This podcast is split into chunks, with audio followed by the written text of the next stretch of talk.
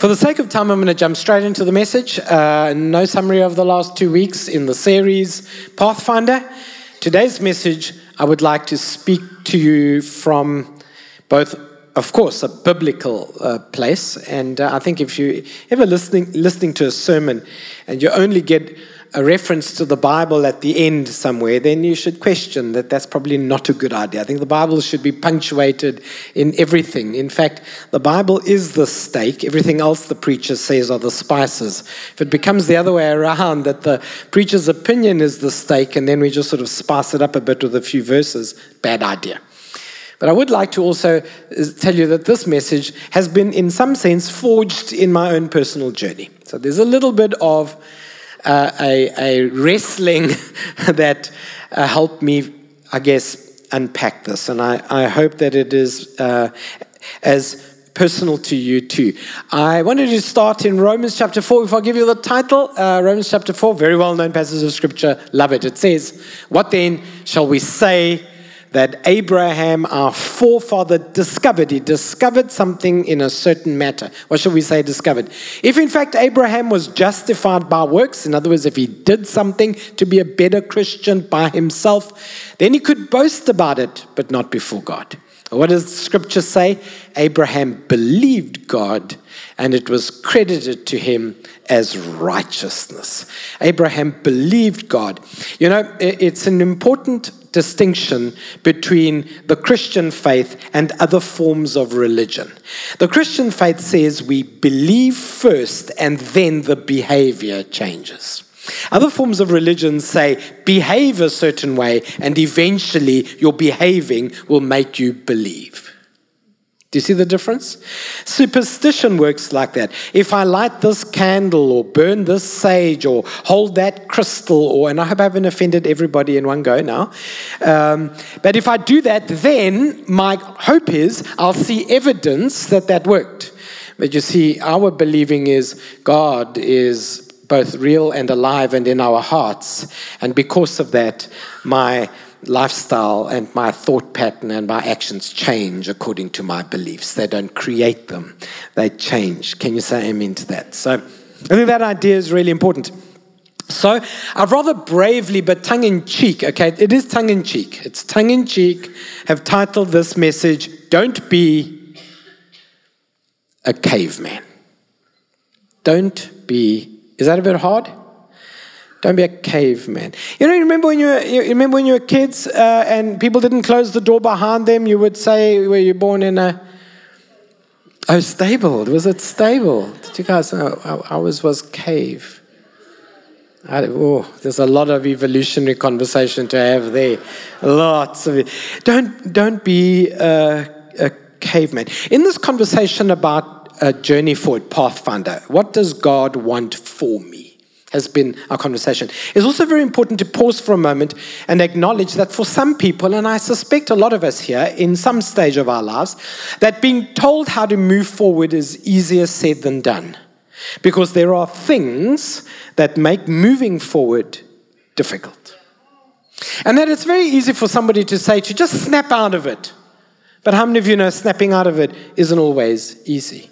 That's easy to, for somebody else who's perhaps not in your journey to say, are, are, are, you still, are you still worrying about that, doing that, hoping for that? And it might be easy for a preacher to get up and say, God has a great plan for you. Move forward, step out in faith. What if you, but what if you're stuck, unable to move forward, and there are reasons for that? And and this idea of caves is actually quite an interesting one because it's a, it's a, it happens a lot in the Bible. You'd be surprised. You know, David, when he was in trouble, went to some caves. And, and people were buried in caves, you'll see in scripture in a moment. And Lazarus, when he, he died, he, he, he, went, he was put in a tomb, which was a cave. And of course, uh, Jesus was put in a cave, but of course, he came resurrected out of that cave, and Lazarus was a foreshadow of that. Um, this idea of, um, of being in a place where uh, um, uh, going forward is difficult. And I want to talk to you a little bit about what that looks like. You know, in, um, in Genesis chapter 15, the, the, the story that Romans refers to, that Abraham believed God, uh, comes out of Genesis uh, 15, the original story. So I thought I'd read a verse or two to set us up. It says this The word of the Lord came to him, to Abraham, uh, and saying, This man will not be your heir, but a son who is of your own flesh and blood will be your heir. And he took him outside and said, Look up to the sky and count the stars, if indeed you can count them. Uh, and then he said to him, So shall your offspring be Abraham, believed the Lord, and it was credited to him as righteousness. So that's the original event, and it's repeated in the New Testament. So here's what happened was that Abraham was quite old, his wife was quite old, uh, but he never told her that. Um, all the way he was, babe, you've got this. You're going to have a child. Uh, the, the New Testament is not as kind as that. The New Testament said that they were as good as dead, which is really, is really a very blunt, a very, uh, thankfully modern translations have removed that phraseology, but you never want to quote that to uh, anyone you love. You never want to say, "Babe, you look as good as dead." But but they, but but she was old and he was old, and he wanted a child because he believed it was very important to carry his his faith and legacy on. And he, he made a plan. He said, "Look, this isn't going to work. Uh, let's." Uh, let's adopt, foster, do something else. And his plan wasn't, a, it, it's also not an idea you should uh, copy. Um, so they chose a surrogate lady, and, and then Abram thought, well, my, my plans are going to work out. And God said to him, uh, Your plans are not the same as my plans. That's not the plan. There's another plan, but it'll require a miracle for that plan to work. And you know how many times in our lives we make plans that are not God's plans just because we're up against an obstacle that seems like it would take a miracle to fix, so we make another plan. And every now and then God has to call us back to it.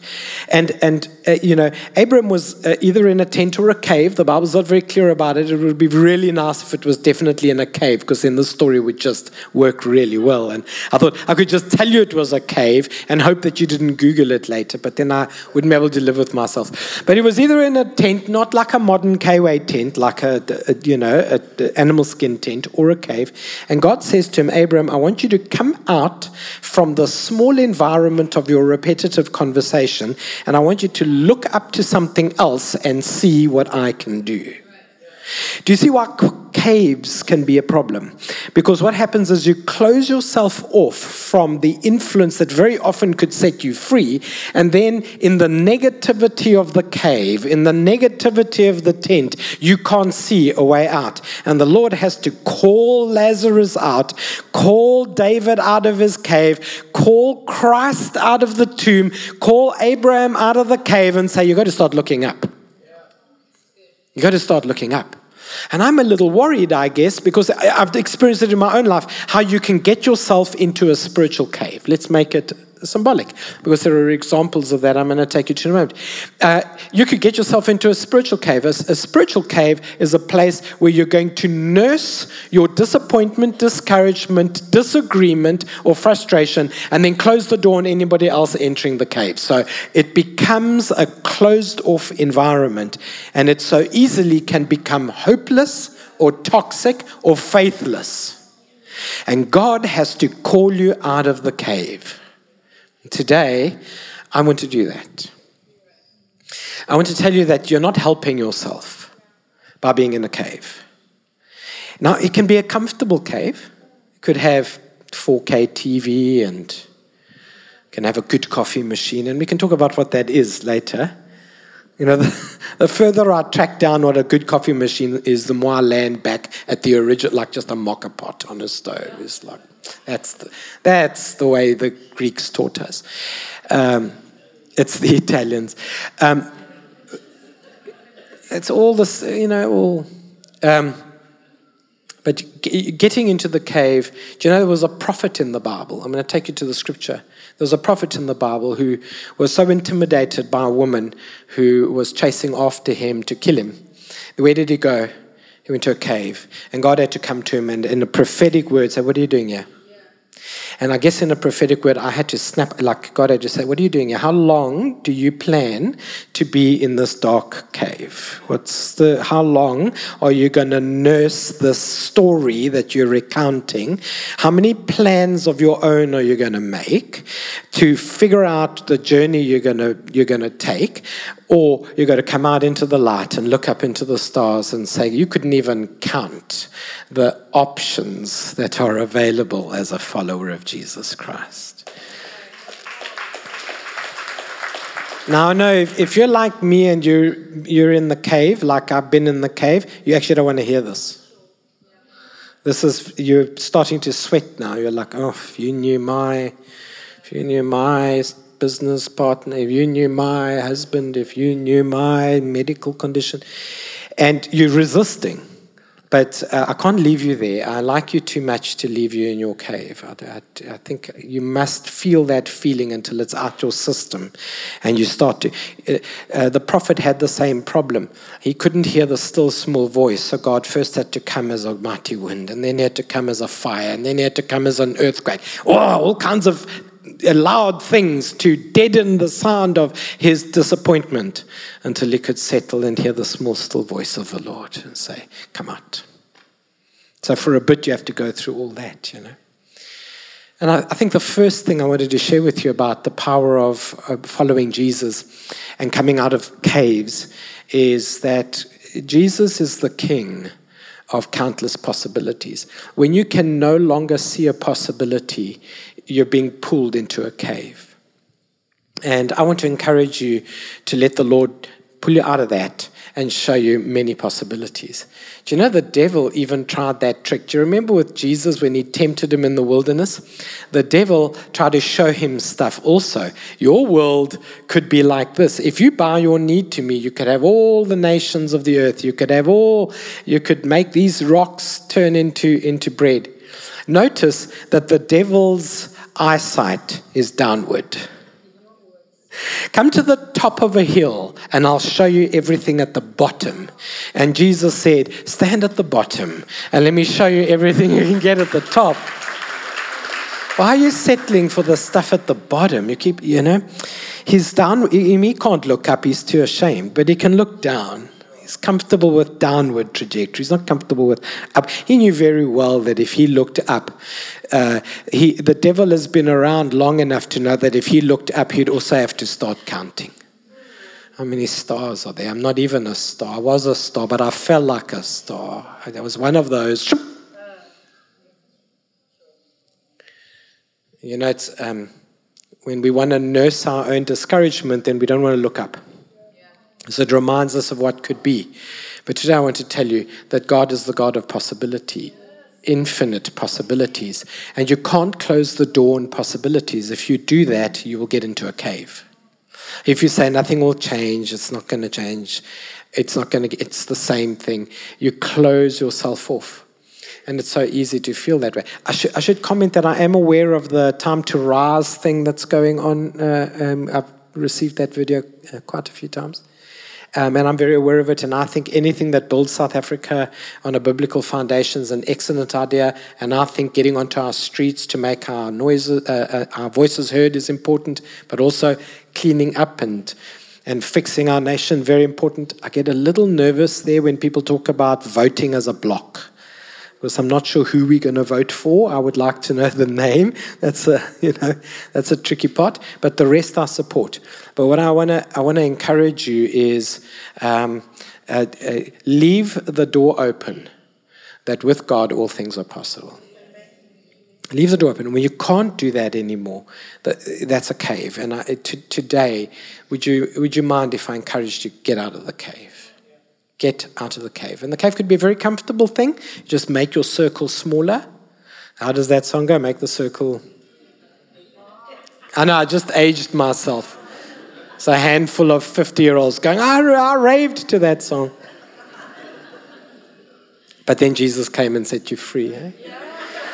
Um, but you, you make so what happens? Here's how caves work. A cave is a small dark place, right? Here's how caves work. So people offend you, so you cut them out. People disagree with you, so you cut them out. People don't do things your way, so you stop going. Uh, people don't give the way you do when you go out to dinner, so you don't invite anybody to dinner. And so a journey, oh, they're not offended. I'm confident of, of them. And so, and so what happens is you make the, the, the journey, the circle a lot smaller. And, and pretty soon, the things, the people, the places, the circumstances that could have pulled you out, you've cut out. And so I want to encourage you to be mindful of that. Romans 8 says this No, in all these things we are more than conquerors through him who loved us.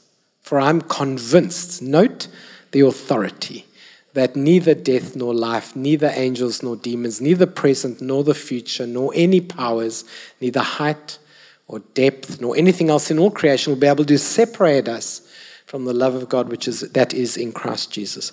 This passage of scripture starts with the threat that we are all like lambs led to the slaughter, that life comes with problems.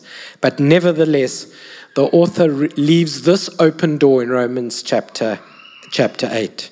That's a nice sound, kids in church. That maybe not for the parent, but for the rest of us. Very nice. Parents are like, "What?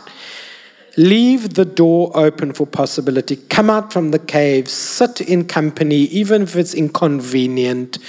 Break the shackles. Don't let the boa constrictor of disappointment throttle the life out of you. Secondly, and this is a tough one. Gosh, this was tough. I didn't think I was going to preach this part. I'm gonna, but I'm, now I'm in a good place. I'm ready for, for you. Ready for you. And then I'm going to go have a lemon meringue afterwards. It's been six months since I mentioned that. It's been six months, eh? Uh, you know, the, the second way you avoid being in a cave or getting out of a cave is you've got to figure out what's still worth carrying and what's worth bearing.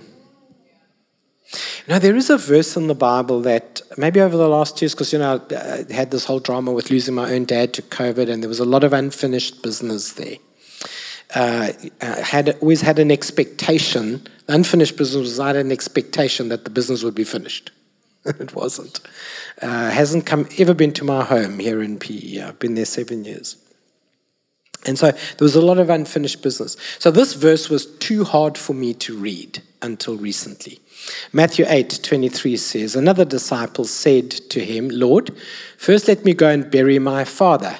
But Jesus told him, Follow me and let the dead bury their own dead. And then he got into the boat and his disciples followed him.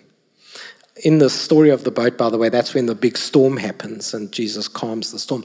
I thought that is such a harsh scripture. How am I? I don't know how to apply that. And then I realized as I got further out of the cave and a bit more in the light. That's why you got to walk in the light because you can't see things if you don't. Anyway, last week's sermon. Uh, this was the realization that, that burying something isn't about um, that day at the graveside. It's about settling a matter in your heart. Because if you don't, you carry it. And when you carry it, you occupy carry capacity. You're unable to carry other things because that's what you're carrying. And that's powerful. That's powerful. There's a story in Scripture. There isn't a lot of time to read it, so I'll just tell you where it is. It's in Genesis chapter 23, because we talked a little bit about Abraham. Abraham, when he got to the land God had given him, he went to the leaders in that land and he said, I need to buy a field with a cave in it. And they said to him, Well, why do you need a field with a cave? They said, He said to them, Well, I need the field to grow my future, and I need the cave to bury my past. I need somewhere to bury everyone who dies in my family, but I need somewhere to grow something for the kids I'm raising. And you know, you have to have a field and a cave. If you live your life only in a cave, then you're only living in the past and you have no expectation of a future. If you plan only for the future without tipping your head to the past, you make the same mistake again and you have no way of knowing whether you're progressing. And that's a form of denial. And I want to encourage you that a, a, a, person who truly knows how to follow Jesus knows how to bury something and how to carry something. And sometimes you just got to bury the hatchet, bury the offense, bury the hurt, bury the injury, bury the thing at the appropriate time so that you can plant again, sow again, grow again, harvest again. A field and a cave, a field and a cave. In fact, the story in Genesis chapter 23, the men said, Well, if that's what you need the field for, the one with the cave, we'll give it to you, Abraham. You're a man of God. And he said, No, no, no, no, no. I want to pay full price for this because this is an investment from me. And I appreciate your willingness to give it to me for free, but I got to pay the price. I got to do the work. I've got to make the do the hard part. And I want to encourage you that getting out of a cave includes doing the hard part and paying the price and apologizing and correcting and adjusting and stepping away. It can't come for free, but it must come. And when it does, then the cave has the right people in it and the field has the right people in it. And Jesus came out of the cave in the tomb and he got up onto the day of transfiguration, onto the day of, of resurrection, uh, and, and he said to his disciples, I've come out of the, out of the cave now go you into all the world, go to the field. We've done the cave, let's go to the field, go into all the world and teach people uh, about my name. Because he was worried that if they stood at the cave all the time, they wouldn't move on. They stood there. The Bible actually says that the, Jesus left and they were still standing there. And the angel had to say, move. I'm pretty keen on saying to you, hey, move because you, you see, a, a lot of religion becomes cave dwelling.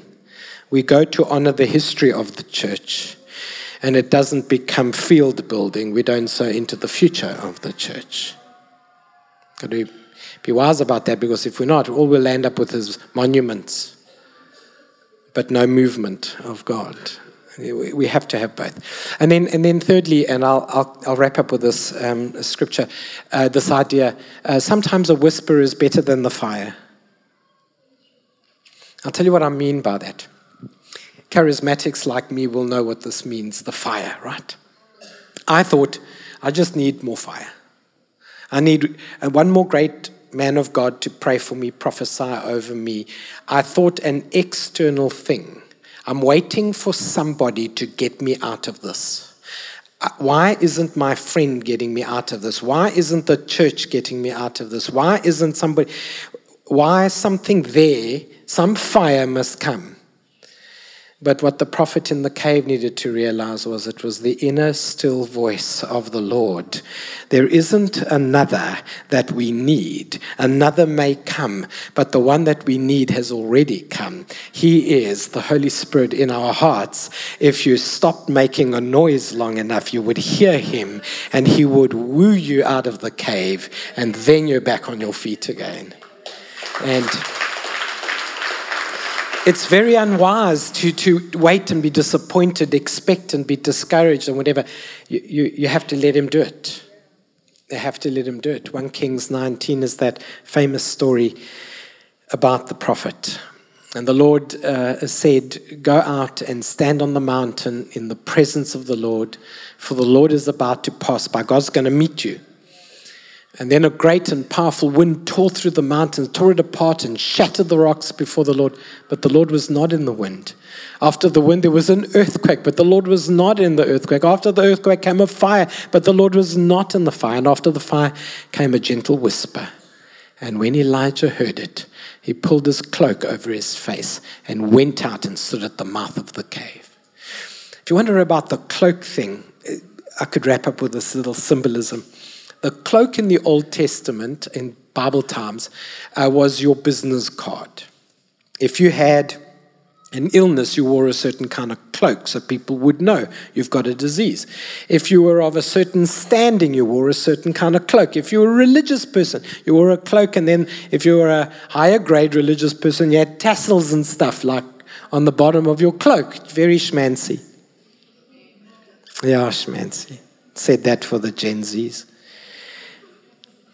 And if, if Elijah was taking up his cloak again, he was saying, I accept who I am, that you've called me to be a voice. I won't hide in this cave any longer. I'll take up my business card, my thing I'm meant to be, and I'm going to step out of this cave and I'm going to have to face whatever I've got to face. But I, I got an inner voice now, a, a small, small, still voice that will guide me there. And I wanted to encourage you, you know, um, for something to be spiritual, it doesn't have to be a big shake-up. I kept waiting for like a, oh, I've got two minutes until 10 past, and then the coffee is going to be just right temperature for you. I'm doing you a favor actually by preaching longer. And those pancakes will be next level. Um, but I, I came out of the charismatic movement, and what I thought I needed was another charismatic experience. Like, like where's Auntie Kerry Southey? You know, used to travel through the Eastern Cape and pray for us. You know, she'd pray for me until the sun rose. You met with Jesus just so you could go home and have breakfast. Like she prayed and preached until the, you know, hectic stuff, you know, and, and I thought that's, I need another shake up. I listened to T.D. Jakes and stood in my room. I thought, I swear that guy's going to uh, shout something out of me. I mean, into me, whatever. I don't know. I don't know what the right term is anymore. I'm lost here. I dug deep. I even bumped into Creflo Dollar on YouTube. I did a little bit of Copeland and Hagin. That's what I grew up with. Wild stuff, eh? Wild. Look at it now. I think, wow. Wow. Do you know what? Earthquakes, mighty winds, uh, fires. And when you switch it all off, it's the still small voice of the Lord that whispers his word that gets you out of a cave. The king of possibilities, carry and bury. And sometimes a whisper is better than a fire.